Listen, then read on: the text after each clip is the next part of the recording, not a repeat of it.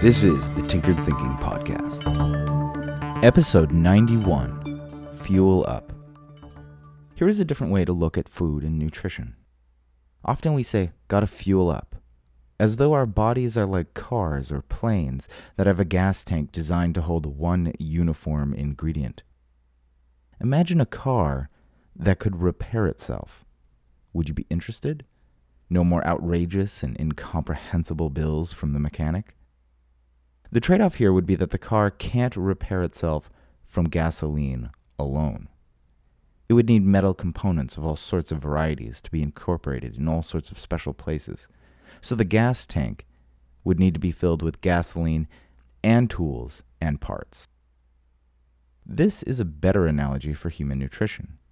When we eat, we aren't just fueling up, we are tooling up.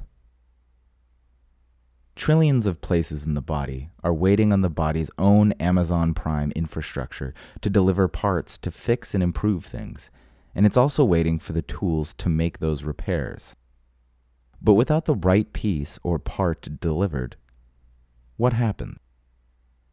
Everyone has had the frustrating experience that happens in every work environment being expected to perform and produce a particular result without the proper tools and resources. Sometimes our ingenuity and endurance are enough to pull it off. But would you want your neurologist to operate without the proper resources and just wing it with ingenuity and endurance? Probably not. The body has a built in cardiologist, dermatologist, endocrinologist, and many, many more, even a therapist. But without the proper resources, how can these bodily entities perform? Without the right tools and resources and fuel, their abilities begin to collapse. And then we seek out the professionals who have dedicated their lives to understanding these systems.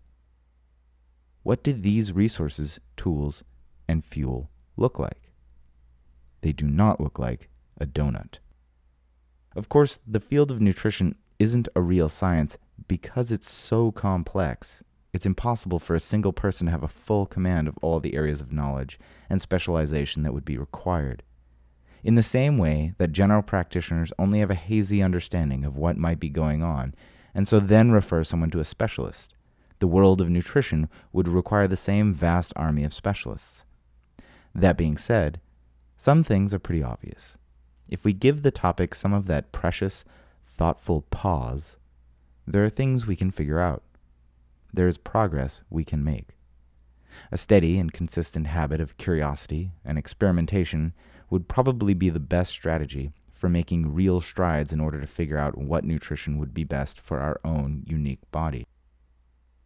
Considering all the documentaries on this subject, it can even be entertaining to learn. In thinking about the future and our health, will we simply fuel up and risk the expensive and even traumatic experience of the medical establishment rabbit hole? Or can we think about it backwards can we see that buying the more expensive, healthier food is actually investing in health on a day to day basis, as opposed to saving that money for heavy medical bills that will eventually come down the line when our poor day to day nutrition finally catches up with us? The question is even simpler Will we give the body the tools it needs to perform at its best? This episode referenced episode 23 entitled Pause. If you'd like to explore the reference further, I suggest checking out that episode next.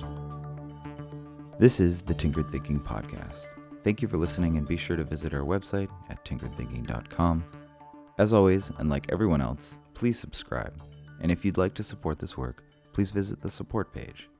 Any questions are always welcome.